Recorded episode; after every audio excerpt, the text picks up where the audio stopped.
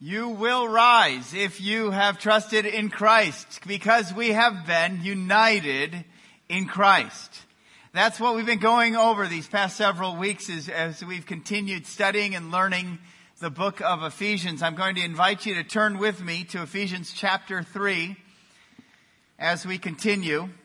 We've been united in Christ. We've gone from dead in sin to alive to God.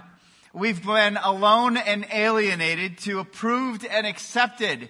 And this is all because of God. It's not because of our works. It's a gift of God so that none of us can boast in who we are or what we've done before God. It is a gift that we receive and that changes everything about us. And today we're going to learn the big picture of God. Today we're going to learn what God is all about, what we're called to do, and where in the world do we fit in our lives. So if you're seeking God today, you've come to the right place at the right time. I believe you'll find Him in the scriptures. I believe that you'll not just find Him, however, but you'll see the big picture of what He's all about and the big picture of where your life fits. Don't you want to know in a world of over 7 billion people that a God personally calls you?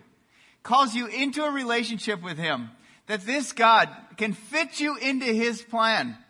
Matter of fact, it wasn't a, a little fairy tale plan. It was an awesome story of a wonderful king who before the foundation of this world called, uh, set up a plan to redeem and restore people from every nation, every tongue, and every tribe.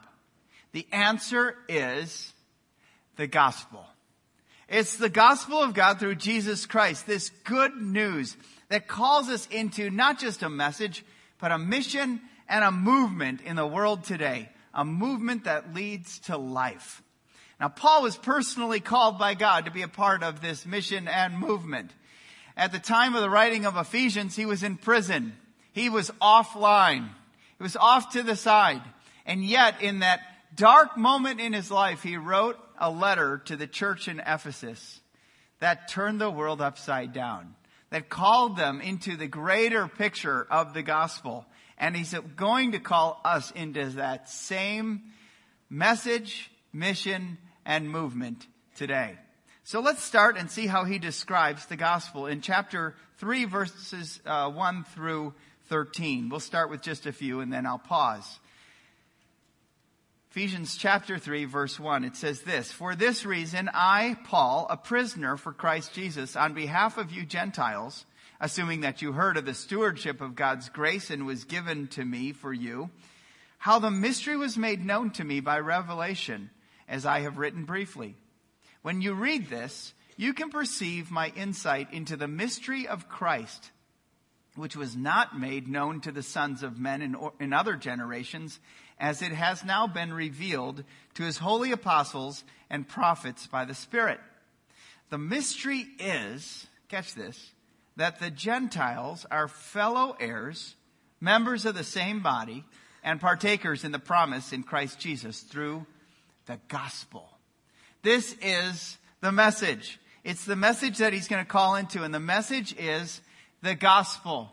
The gospel of God, the good news of God that came to a people very separated, Jew and Gentile, from religious, societal, and even economic backgrounds, and kept them apart, but the gospel has now joined.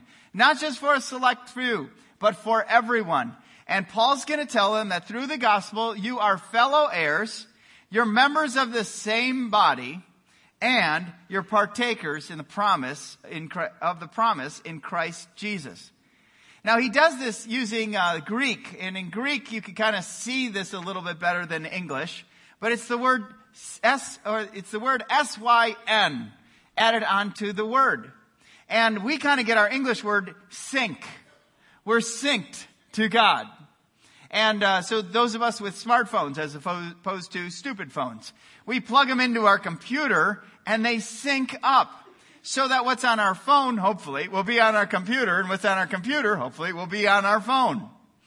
And, and so they say the same things. Here Paul is saying you've been synced to God, and you've been synced to each other in his promises through the gospel. He says that you have been syncleron nomad. In other words, you've been uh, a receiver of the same inheritance. This inheritance in Christ. You've been sisomad. In other words, you're together in the same body. Greek, uh, Greek word for body is soma. So it's, it's, we're, we're joined together, which Christ is the head. We're joined together in the same body. And then we're also semektoka, which means that we share together. We've been brought to the table of God's blessing and we're eating it together. We're sharing this all together. It's far more than any one of us can consume. It's far more than any one of us can experience. That's why it's for all of us. The gospel knows no limits. I understand that in that time there was a distinction between Jew and Gentile. And it permeated everything in life. Everything you did socially was with either Jews or Gentiles. We don't have any of that now. We don't have any prejudice right now. We don't have any racism right now. We don't have any self-righteousness right now. We don't have any distinctions. No political parties uh, that warring against each other. Because why? Everyone loves each other now, right? Hello. No, the gospel still has been battling the distinctions of humanity and the divisions and the different groups that hold themselves up as the best or better than others. The gospel comes in and says, no, no, it's, this is the mystery of God that's revealed. We're all through Christ, through faith in Christ, we're fellow heirs. We're members of the same body. And it's this mystery revealed that God's grace is available. It's available to us in Christ Jesus. And so we, when we realize this, we believe it. When we catch that mystery, which Paul had talked about three times in this reading so far, it's a mystery. In other words, the plan of God was kind of under a veil. And all the Old Testament spoke to it and whispered to it. And so in the Old Testament, as we're reading the Bible now, we look forward to this time. We're always looking forward to it. And after we've read the New Testament, we all look back to that time when God in Christ paid the price for our sin on the cross. The gospel is good news. Everyone exhale. Ah. The gospel is good news. It's not your burden. You don't have to live a perfect life. And by the way, just in case your wife or husband hasn't told you already, none of us are perfect. None of us are perfect. We all need the perfection of Jesus. Only Jesus was. When he came and walked on this earth, he lived a life you and I could not live. We can't do it. We're used to comparing ourselves with each other, and that's, um, that's a game. That's where you go, I'm not as bad as that person, or I'm better than that person. And you can do that. It's a really easy thing to compare and contrast your life, but we're all given the measure of Jesus with the gospel. And for him, we all fall short. And because we all fall short, we, we need his salvation. Only Jesus lived the life we could not for us.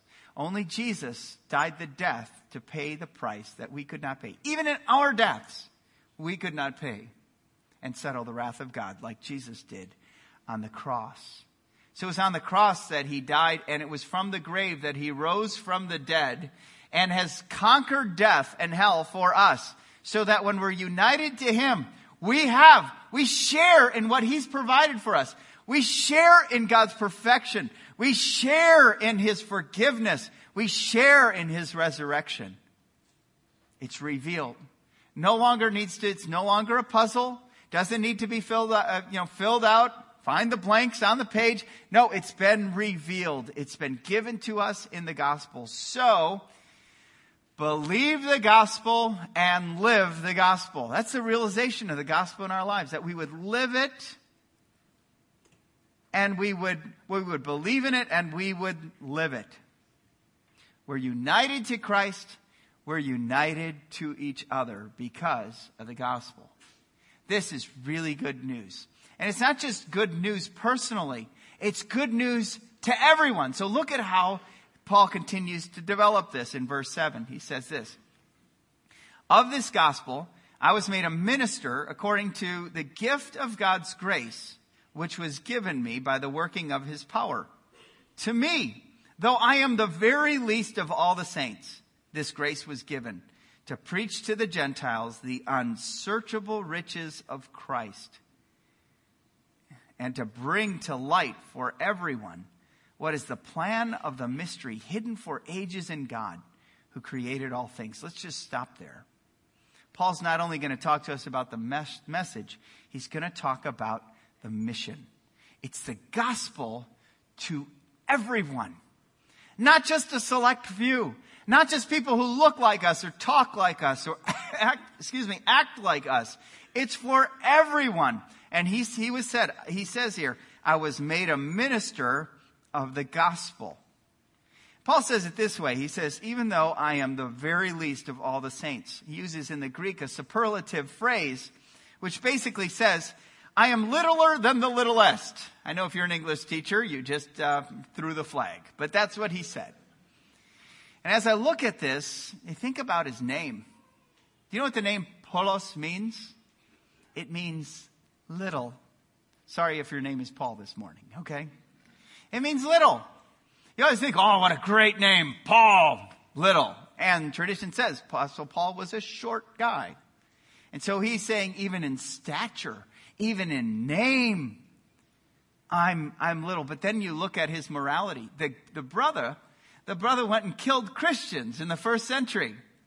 He tried to eradicate the gospel on earth, thinking in his uh, religious zealousness that he was accomplishing something great for God. And now this side of the gospel, after the road to Damascus experience where he, the gospel, the, the mystery of God was re, revealed to him, Allah looks back and goes, look at me. I used to kill you guys. I used to try to kill this faith, this doctrine. But now God is using me, the littlest of the little, to preach the gospel in the power of God. That's why Paul would say, I will boast all the more about my weakness, for when I am weak, then I am strong. That's right. He'll boast all about because he has a strong, big, wonderful, awesome God. And so he minimized his position to maximize the person of Jesus Christ. Let's look at the second phrase. He says that he was made a minister of the gospel to preach the unsearchable riches in Christ. Here, this picture is that word unsearchable means never to be fully tracked out. It means almost an infinite way to the unsearchable, the infinite riches of God, of Christ. Now think about that. Have you ever thought about an untrackable place? A place that was so overwhelming that you couldn't fully see the whole thing? Several years ago, I went to the Grand Canyon. Here's a picture of me there. And yes, I was too close to that edge. Matter of fact, in my adulthood life, I was there and I actually, my heart rate went up and my world started to spin as I looked at the immense depth and strata of the world around the Grand Canyon. I don't know if you've ever been there. We stayed there as a family for just about two hours, but we, we just looked and as we saw out there and we looked far into the distance, we saw this little line of ants. And I asked someone, what is that out there? And said, that's a mule team. They're going to go pack, go backpacking with these mule, mule teams down into the Grand Canyon. They'll go all the way down to the river. It'll take them 10 days there and back to, to fully take a look at this.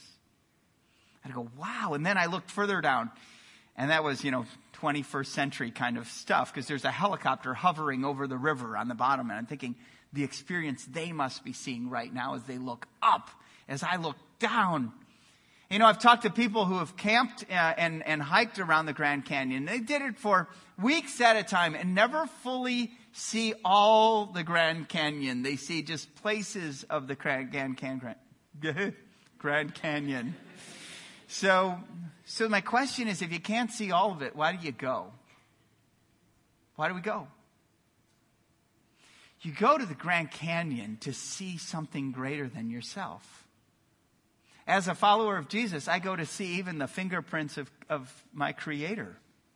That if one little place, in one little speck, in one incredible universe, this is so unsearchable, isn't this a picture of who God is? Isn't this a picture of being unsearchable? So many people go, I don't understand this about God, so I'm not going to believe him until I do. Okay, come on. three pounds of brain matter trying to think about an infinite God? Who are we? If I understood everything about God, I, I'm sorry, I wouldn't worship Him. I would be Him. So the mystery of the big important gospel is what He's revealed to us. It's a picture of His unsearchable grace. It shows us the larger picture of who God is. And we're joined. We're joined to search out the unsearchable God. And so when we do, we find that He's all knowing. And we're invited into a relationship that for eternity we'll learn forever from Him. We find that He's all powerful and we're called into a relationship that we will see and experience His work in and around us forever. We will find when we search Him that He's everywhere. There's no place He's not. And we will realize that for eternity, He will always be with us. You see, we're going to be with Him, this unsearchable God, never to be bored, never to yawn, never to be distracted, try to escape when He's speaking a little bit too long, sorry, or sneak away. We will instead explore with Him an adventure with Him, a new creation with unlimited energy to experience and respond. Some might even call it worship to His greatness. But we don't have to wait. We don't have to wait for eternity. We can experience this unsearchable God right now. How? Join the mission, advance the gospel through your life. Why? Because he is, this is the picture. This is the picture of his unsearchable riches. Never to be bored, never to be distracted when we advance the gospel through our lives. And then it says that not only was he called to preach the unsearchable riches in Christ, but to bring to light for everyone, for everyone, what is the plan of God. Look at that. Excuse me. You're invited to hear and respond to the gospel. No one is excluded. What's been revealed is to be released to others. The reality of the gospel is by moving the gospel from your life to another, grace is released. Grace is released and the gospel is for everyone. Excuse me not just a few, but for everyone. Therefore, give the gospel away. Give it away. Not only live it, but give it through your lives. How are you announcing? How are you announcing the gospel through your life?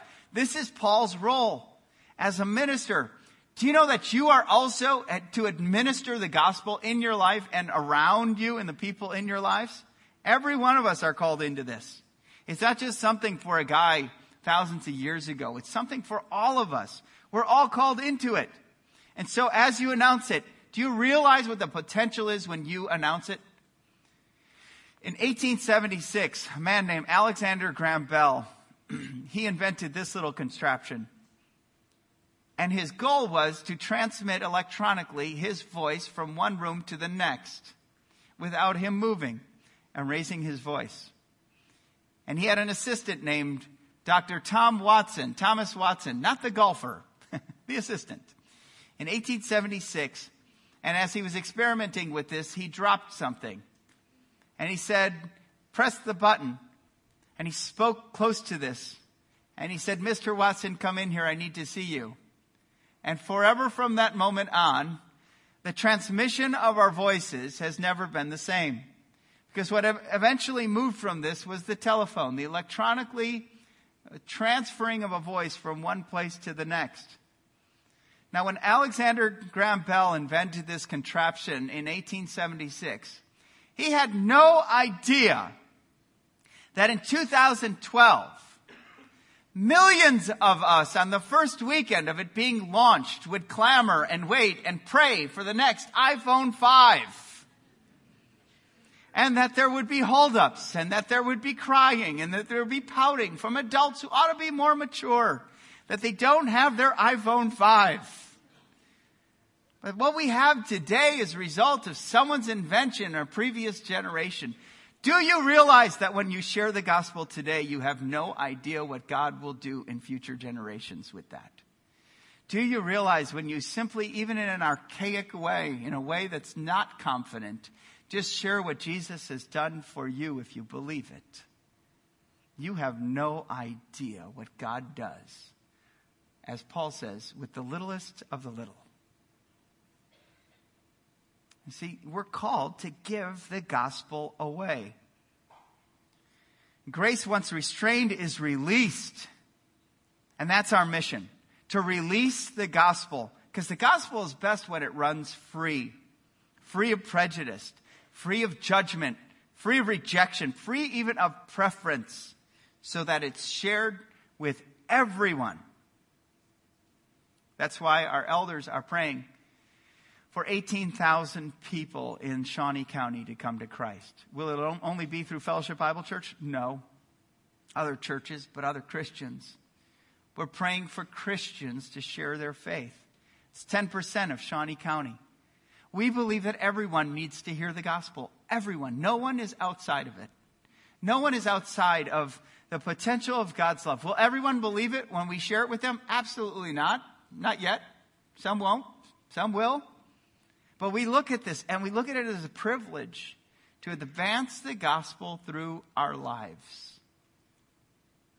Because we believe that the power of God works. And I'll just be honest and open with you.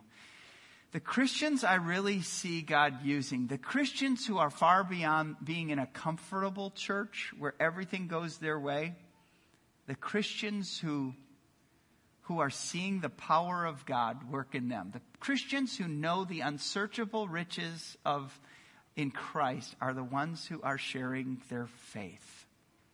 Something happens to me when I share my faith with someone who has no understanding of who Jesus is, who are trying to get in because of their good works, who are trying to impress God, who are trying to think if I just do good enough, if I just come to church, God will smile on me. And then for me to share that that's not the gospel. Not in a judgmental way, but everything you need has already been taken care of for you in Jesus Christ. It's not works, it's a gift of God. In the same way that we just exhaled a few minutes ago, I see this over them when they really realize the, the mystery of the gospel, they go, yes. It's not my works, it's the work of Jesus. So Paul calls us not only into a message, not only into a mission, but also into a movement. Let's look at that in verse 10. In verse 10, he says this, so that through the church, the manifold wisdom of God might now be made known to the rulers and authorities in the heavenly places. Now, this was according to the eternal purpose that he has realized in Christ Jesus our Lord, in whom we have boldness and access with confidence through our faith in him. So I ask you not to lose heart over what I am suffering for you, which is for your glory. See, the gospel is uh, to everyone, and it's everyone to be made known. The, the three key words that just summarize this whole passage is, are the gospel to everyone made known. And Paul says the gospel to everyone made known is something that through the church, the manifold wisdom of God is to be proclaimed. And let's look at that one. Through the church, the manifold wisdom of God might be made known. Let's talk about that first.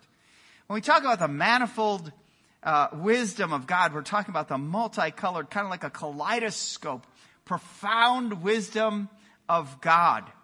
And it's been given to the church. That is God's plan A. The church. If you believe in Jesus, you're part of the church. Now, Fellowship Bible Church is, as, as a local body of believers, is part of a larger movement, not just for us. It's a movement of God throughout all people who call on the name of Jesus. But we're part of this movement. And, and God's plan is the church. That's his plan A. Plan B? Some of you are saying it. Yeah, there's no plan B.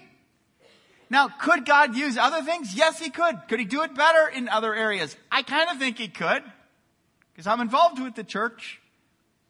Has He? On rare occasions, He has worked around the church, but His plan A is the church. So if we go passive and we aren't, we don't move the gospel out through our lives, the gospel will not go. We have to be people open and available to the power of God moving us. And then it says, might be made known. Look at that wordage there. To the rulers and authorities in the heavenly places. Now, what does this mean? This is a really, you know, question marks just pop up in my head. What is Paul talking about? What's happening? Well, in his, in his commentary on the book of Ephesians, John Stott said this. He said, history is the theater, the world is the stage, and church members in every land are the actors. God himself has written the play and he directs and produces it act by act, scene by scene. The story continues to unfold. But who's the audience? He says. Angels are the audience. Angels are like spectators of salvation. And it kind of brings to light in this passage and another one in 1 Peter chapter 1 verse 12 where even angels long to look into this mystery revealed through Christ, the advancement of the gospel. It's like Jesus says in Luke chapter 15 that in heaven there's more joy when one sinner repents and comes to Christ. Isn't that, that a picture? Heaven is waiting for this. Heaven sits on the edge of its seat, the angels looking and saying, yes, yes, when the gospel is preached and proclaimed. Yes! Give glory when someone trusts in Christ. All heaven is whooping it up like we are at a K-State game when they score a touchdown or at a KU game when they throw that ball through the hoop or like I am when the Packers get robbed of a Monday night football game. And I go, no, it's not supposed to end like this. See, we get whooped up over teams and over touchdowns. It's just not what heaven gets whooped up all about. And so the search, as we search for God and as we proclaim the gospel, he said it moves us to a different arena, doesn't it? Of what's going to be most important to us. It's the eternal purpose realized in Christ Jesus. That's what Paul talks about. That's why the question is, um, the question is, is what did you do with the gospel? You can say, well, I, uh, I was a really good person. I lived in Topeka, Kansas. It's equidistance from all coasts and it's a nice place to live. And God's going to say, what did you do with the gospel? Well, God, I was asking you to move me out of Topeka and into Nebraska. I like that area better. God says, what did you do with the gospel? And you say, well, God, I, I got married to a really nice person and they're really, what did you do with the gospel? I had children, took them to church, you know, two out of four weeks out of the month. I, that's, it's better than most people. What did you do with the gospel? Well, I provided college for my kids and boy, there's a, we sacrificed to get them through college. What did you do with the gospel. Well, I paid for her wedding. It was a lot. We went into debt for it, but she, we, she was happy on that wedding day. What did you do with the gospel? See, that's what we're called to. We're stewards of the gospel of God. We're steward of the goodness of God. We're steward of the gifts of God. What are we doing with it? Are we joining a movement are we keeping it to ourselves? So the purpose realized through the gospel is it's not going to all be joyful. It also, Paul says, will involve suffering and sacrifice. He says, I ask you not to lose heart over what I'm suffering for you. It's for your glory. He's telling us that we're not all going to be accepted as we join this movement to advance the gospel in our lives. Because we follow someone who is not accepted by this world, who was rejected and despised by this world. And I know this goes against your grain. It goes against mine. I love to be accepted. I really do. I love to be liked. When someone doesn't like me, it ticks me off. And I've compromised throughout my life on getting people to like me over standing for truth, over standing even for what's right. But I've come a long way since Jesus has been in my life. I've come a long way since the gospel has become my utmost priority through my life. And so will you if the gospel becomes the single greatest mission and movement of your life. It will involve suffering. It will involve sacrifice. Probably not in the United States, but elsewhere in the world, our fellow brothers and sisters in Christ today are suffering to advance the gospel. Because it's the gospel to everyone made known. No one is outside of the gospel. It's for everyone. Heaven sits at the edge of their seats. Right now, evil lurks in this world. It calls out and it jeers. Creation groans, but God is on his throne. And we're to advance his kingdom, church. Someday the king will return and he will restore completely. But now the battle ensues. We have good news. You have good news to give. It's Christ in you, the hope of glory. So join the movement. Join the movement. This movement of the gospel to everyone made known is your purpose. It's a purpose realized when you're part of the movement of God. You realize this is what I'm here for. Paul said, this is what I'm here for. It's according to the eternal purpose that, that's realized in the gospel itself, in the person of Jesus Christ. And it's realized every time I join. I join the movement advancing the kingdom of God. So, we did a quick experiment in this yesterday through ShareFest. We joined with just over 16 other churches in our community, and we went to the 501 schools and a few other places, and we did landscape overhauls.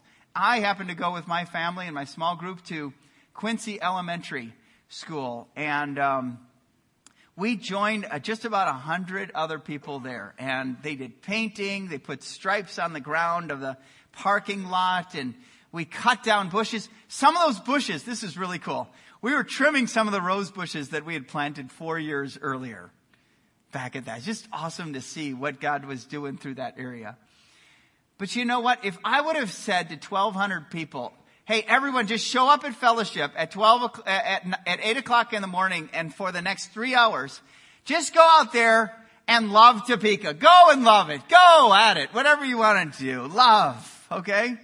We'd have gone, okay, uh, what do I do here? Some of you may have gone and bought water and passed it out at the street corner and given it to people. Or some of you may have held signs, smile, God loves you, you know, at a street corner and had people, a lot of people drive by and people may actually smile at you. However, we wouldn't get a lot done.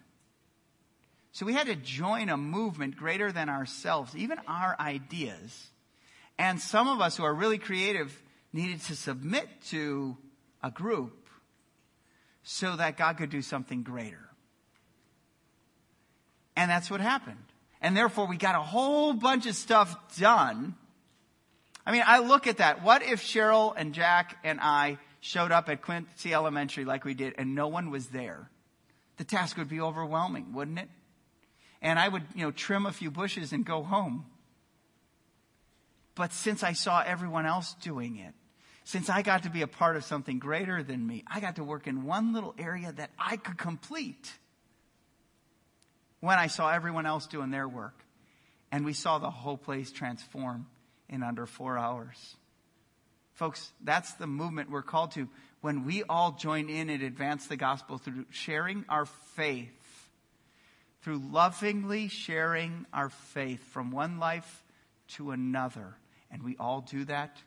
God moves us. And the gospel moves. It's a movement. We move out there. Let me put up a chart that kind of summarizes all this. We've looked at these three words message, mission, and movement. And we've looked at the message is the gospel, the mission is to everyone, and the movement is to make, to, me, to be made known. We looked at uh, the message being the revealing of a mystery of God, the mission to be releasing God's grace, His unsearchable grace, and the movement to be to realize our purpose in doing this. The message is to live the gospel. The mission is to give the gospel. And, and the movement is to join it, to join what God is doing on this. Now, I've been a part of church ever since I was born. One of my earliest memories in life, and I don't even know how old it was, uh, was of my church nursery. I can remember that. I remember what it was all about. Not everything they taught me there, but I, I remember the, the place. It's imprinted on my mind. And I've been a part of large churches and I've been a part of small churches. I've been a part of healthy churches and I've been a part of unhealthy churches. And here's what the distinguish, distinguishing factor of church is. What about the gospel? What about the gospel? There's some churches that just draw the line right after the message. We will stand on the gospel. It is God to us God makes us holy through Christ. And it's true. It's right. No doctrinal problem, no doctrinal disagreement. They just don't move it beyond themselves. The gospel stagnates for them. And they, much like the movie, they go, My precious, with the gospel. But they give it to no one. And to these churches, God says, What did you do with the gospel? Well, we had services on Sunday morning, Sunday evening, Wednesday night. What did you do with the gospel? We kept things comfortable for people. It was hot outside, it was nice and cool inside. What did you do with the gospel? Well, we didn't tick too many people off with the music. What did you do with the gospel? We paid the pastor salary and kept the lights on. What did you do with the gospel? Folks, this is not a country club. It's not about just keeping members happy. This is about the advancement of the gospel. There's other churches that move it one step over. They take it and move it between the mission and the movement. Like this. Like this. and they move that line over to the movement, right before the movement. And uh, the, the whole picture there, as I, I look at that, is they're, they're focused on a brand. It's our way of doing things. So therefore, they look at their picture, and it would be like us saying, Fellowship Bible Church is the only church in, in Topeka where you can hear about Jesus, and you need to hear about him our way and do things our way, are really not the, that type of church. It's like some, I've even heard some of this, we're the best church in Topeka. Stop that. Stop that. It's not our brand. It's not that we're the best.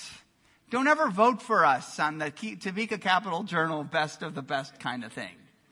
No, because it's not about us. We're a church that's part of a greater movement. What did you do with the gospel, church? Well, we took our people and went to places we could understand. Did you partner with anyone outside your church? We don't trust them. What did you do with the gospel? See, denominations can get wrapped up in their brand, but they can forget the larger call of God.